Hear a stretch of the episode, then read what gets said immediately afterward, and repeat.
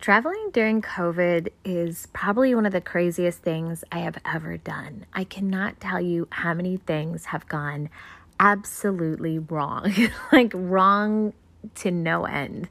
And in this podcast, I'm going to tell you some of the things you have to know to avoid some of the things that we've come across traveling during COVID. Let's get into it.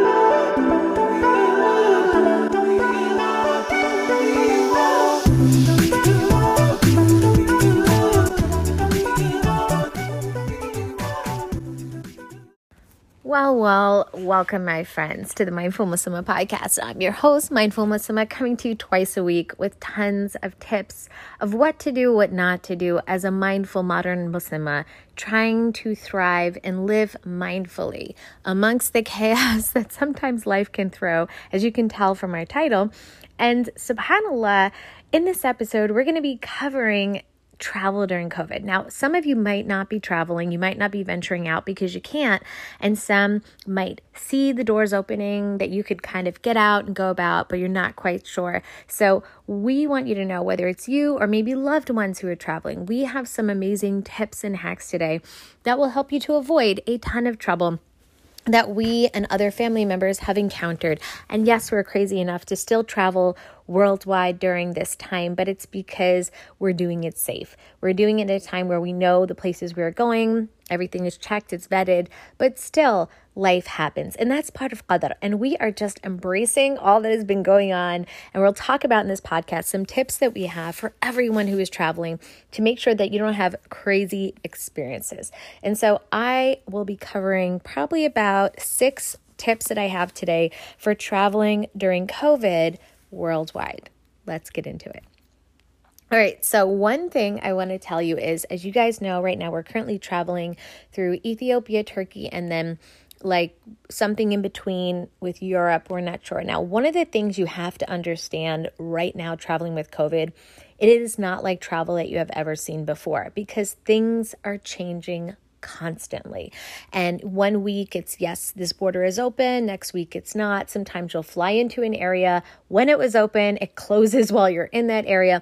Sometimes it's extreme, sometimes it's not extreme at all, and it's totally chill and relaxed and it's fine. It's kind of one of those you never know till you get there. I think it's the ultimate Muslim experience. If I could be honest, I think it's the ultimate Muslim experience. It's like how far do you want to push your personal limits and how far do you want to like practice having trust and faith in Allah subhanahu wa ta'ala and qadr and anything that happens, you accept it. And that's the way we're looking at it. Now, back in the day, I probably wouldn't have been so bold to do all the things that we're doing. But because of my relationship with Allah subhanahu wa ta'ala, with my husband, with my family, because I feel like it's generally in a good place, I feel like let's go, let's do this. All right, so today we're going to talk about some quick tips because I'm traveling. My podcasts are a little bit uh, like how do I say not really faster they're just kind of like quick hits because there's a lot of travel issues there's a lot of Wi-Fi issues and I do want to still connect with you guys and let you know what's going on and especially give you all the amazing tips that we have. So we have encountered a lot of trouble in COVID travel and I want to get into a bit of what some of those are here, not to scare you off, but just for the fun of enjoying other people's misery. No, I'm just joking. I know, I know it's not the case. You guys love, love to connect with us here, and you wouldn't wish anything horrible, but I will tell you some things that have happened just for the sake of you understanding like it is the real world out there. First of all, right before COVID hit, for domestic travel in the US, we had family come and stay with us. It was probably like the most pressure filled time in my life because people were just passing through from other countries. And at the time i guess it was just like one after the other where they were moving to the us from overseas. And when you know when people do that it's the it's the common adab and cultural adab and islamic adab. When i say adab i mean mannerism to have people stay with you as they pass through. According to the, the time of the sunnah, you know, it's very um, hospitable to let people for stay for at least three days and things like that. And that is kind of like a sunnah practice and take care of them. And honestly, I love it. I love hosting, I love taking care. The additional pressure for me was they were back to back to back with different people I've never met before. So that's a little tricky, right? It was all my husband's family. So I got to meet amazing people that he really loved and hadn't seen for a while that were very close to him. But at the same time, we were about to make an entire summer travel and I was not completely ready. I'm trying to wrap up Mindful Muslimah and like pre make you guys don't know how many videos I had to pre-make and and things I had to pre-record and teams I had to set up and I had to put everything on hyper gear. And at the same time I'm hosting people and it's loud in my house. I cannot do anything quietly. And it was just a ton of pressure. So, point is I had all these people over and I didn't wouldn't you know struggling to properly pack and manage my own things. My own children wrap up school. We were doing homeschooling and so forth. But every person it was the, it was the joke of the family we would put them in the car as they were leaving it was their last day my husband would drive them to the airport they would get there about some of them as early as 11 a.m some of them at 5 p.m and we would send them off and then we would get the phone calls one by one flight delayed flight delayed flight delayed until we got a phone call at 11 p.m., 12 a.m. going, they've canceled all the flights. They've decided not to fly. Could you come all the way back to JFK and pick us up? That's the big airport in New York. Everybody flies out. And we were like, really? Okay. So with the first family member group, it was like, oh, okay. But then it happened with the second group. And then it happened with the third group.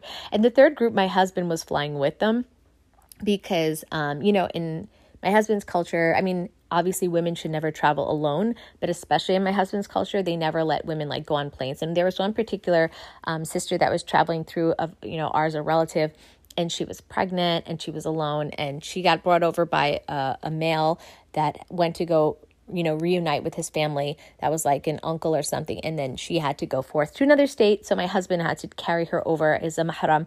And anyway, the point is, they also went to the airport, came back, went to the airport, like, so it was crazy. So, my point is domestic travel right now in the US is insane in the sense that my husband just kept saying they are so unorganized. They never give you straight answers. It was a bit frustrating. And they delayed us till the end of the night, till there was no more flights left. And then we have to start looking for ways to get home. So, that domestic travel was a bit crazy. Now, with international, it wasn't as bad. I'd hate to say it, but as much as international seems would it would be worse? It was actually easier because I think it just cost them more money and they're dealing with other countries or what have you, but it was a bit more organized. I will say though, one of my friends, um, she's of Polish descent, she decided to go overseas and go back and visit her family for the summer. She goes there, she goes to Morocco. These are typical trips that she does. And what happened was they said the border for Europe was open and that US citizens, because she is US citizen, could go over. She also has like an EU, you know, passport. Um, they they she got to they let you book flights. This is what I want you to know. They let you book flights and then you get all the way to the airport to find out that you they decided, oh no, they did not decide not to open the border but nobody gives you an email. Nobody gives you a message. So she got all the way there and had all her kids and all their bags and could not get on the plane because she didn't bring her birth certificates, her proof of marriage. She came as a US citizen, not as a Polish citizen, you know, citizen of Poland. So she had to cancel all that, rebook, come back to the airport two days later as a citizen of the EU. And then she, you know, in, in terms of like, you know, on, from the European route. And then she had to go in that way and got in safely. But the point is, they do not alert you to the differences of borders and restrictions and opening. They're expecting that you're staying on top of those things. So, number one tip I know that was like my long intro of recent crazy madness. Um, my number one tip is check daily what is happening back in the there like long gone are the days where you just book something and the day before, you know, you go and you do the check in and then you show up at the airport. No, it's not relaxed anymore, guys. You have to check regularly because, like I said, things are constantly changing. And sometimes the news announces something and then you get to the airport, it's different. So call the airlines, check on the travel restrictions for whatever the consulate or the government site is. Just better to be safe than sorry, wasting your time and your money and at least you can talk to somebody while things are still open. I think she was in the airport and couldn't even call the consulates and things because it was like a Sunday or something. So just know that. Um, the other thing I want to tell you is testing is oh so interesting. So in um, JFK, you can get tested in the airport here you can get tested in the us you can get tested um, usually at walk-in clinics at whatever but here's here's the kicker you have to usually often when you're doing international travel have these 72 hour PCR tests, but then when you go to take the test, they alert you that it could take 2 to 4 days for you to get your results. And then you're like, "Wait a minute. two to four days, well, first of all, anything more than two days, the third day is the day I'm flying, is cutting it close. But how does four days, if I'm flying, I'll just I'll just get my test after my flight date. So you have to often press people, make it urgent, call doctors' offices, let them know. Otherwise, they're very lax because they just assume that you just want a regular PCR test. And even if you press them, sometimes they still don't come in time. When I traveled to Turkey last time, I took a test in JFK, and even after 70 hours, they still did not have my test. So here I am running to JFK, and I had to go in and like press them to give me my paper. Otherwise, I would have had to run upstairs and get this test that they make you take to get one like results within an hour. And it's not the antigen, it's something else, but they like super rush it, which I'm like, if you could rush it that bad, well, how come they can't get the other results even faster? But whatever and pay hundreds of dollars. So there is a bit of a pressure with the test. Make sure you give yourself a window. Make sure you know that you could go in. My husband and I, we tried right before we left for Ethiopia this time and found that there was long wait lines. We called ahead. The lady told us one thing. When we got there in person, they were like, no, we never said that. And so you have to just have a lot of patience and just keep on top of things with the testing. Number three, Get all conversations in writing. Long gone are the days where you could just have a quick phone call. If you're talking to the airlines, get whatever they said in writing. If you're talking to the consulate, get it in writing or whatever, because this is the time where not everybody has the most up to date information. Um, I'm sure if you've been watching YouTube and traveling, vlogs and stuff like that, if that's what you're into right now and you're kind of fantasizing about getting out and about because you're tired of being stuck right where you are, um, you might see people mention that like they book everything, then they get to the airport and they're talking to the person and restrictions are fine they've fallen into the guidelines but then the person behind the counter has no idea of the newest up to date regulations. And so you might have to pull them up on your phone, show them where they'll still probably question you. But in the end, if you can have a legitimate email or something and forward it to them, they can get a, usually a supervisor to pass you through at something. This is all really important get it in writing from the airlines, from the consulate, whatever your particular situation is. For ours, we're traveling across countries, and our concern is that one country will not want us in their country because we've recently been in a country that was flagged higher for COVID. And, and this is something we could not get answers on. And when I come back from my full travel, I'll kind of give you the full disclosure of how all that stuff went down. We're still going through all that as we speak. And um, number four, is book ahead and read reviews. A lot of times we were booking spaces that we thought had pools and things like that. Um, I wear full abaya. My children, you know, we cover up and everything in the pools, but some of the pools wouldn't allow you to cover up. They'll allow you to wear bikinis, even in Muslim countries and things like that, or countries that are supposedly Muslim friendly. Um, and then sometimes, if you read the reviews, it says, no, you're not allowed to. Or you book a hotel for the beautiful pool because it's nice weather, and they say pools are closed due to COVID in small, small letters, or they don't say it at all. You have to call ahead and check that things are still, um, you know, if you have questions about COVID safety regulations, just call everything ahead. My point overall, I think, in this podcast is be less relaxed than you've been in the past. Be more vigilant. And it's funny because I was teasing my husband and he was getting a little bit agitated with me. He thought I was joking at how much we needed to check. He was like, You're taking this too seriously. They said it's fine. And I said, Please call again. And he's like, No, you're thinking too much.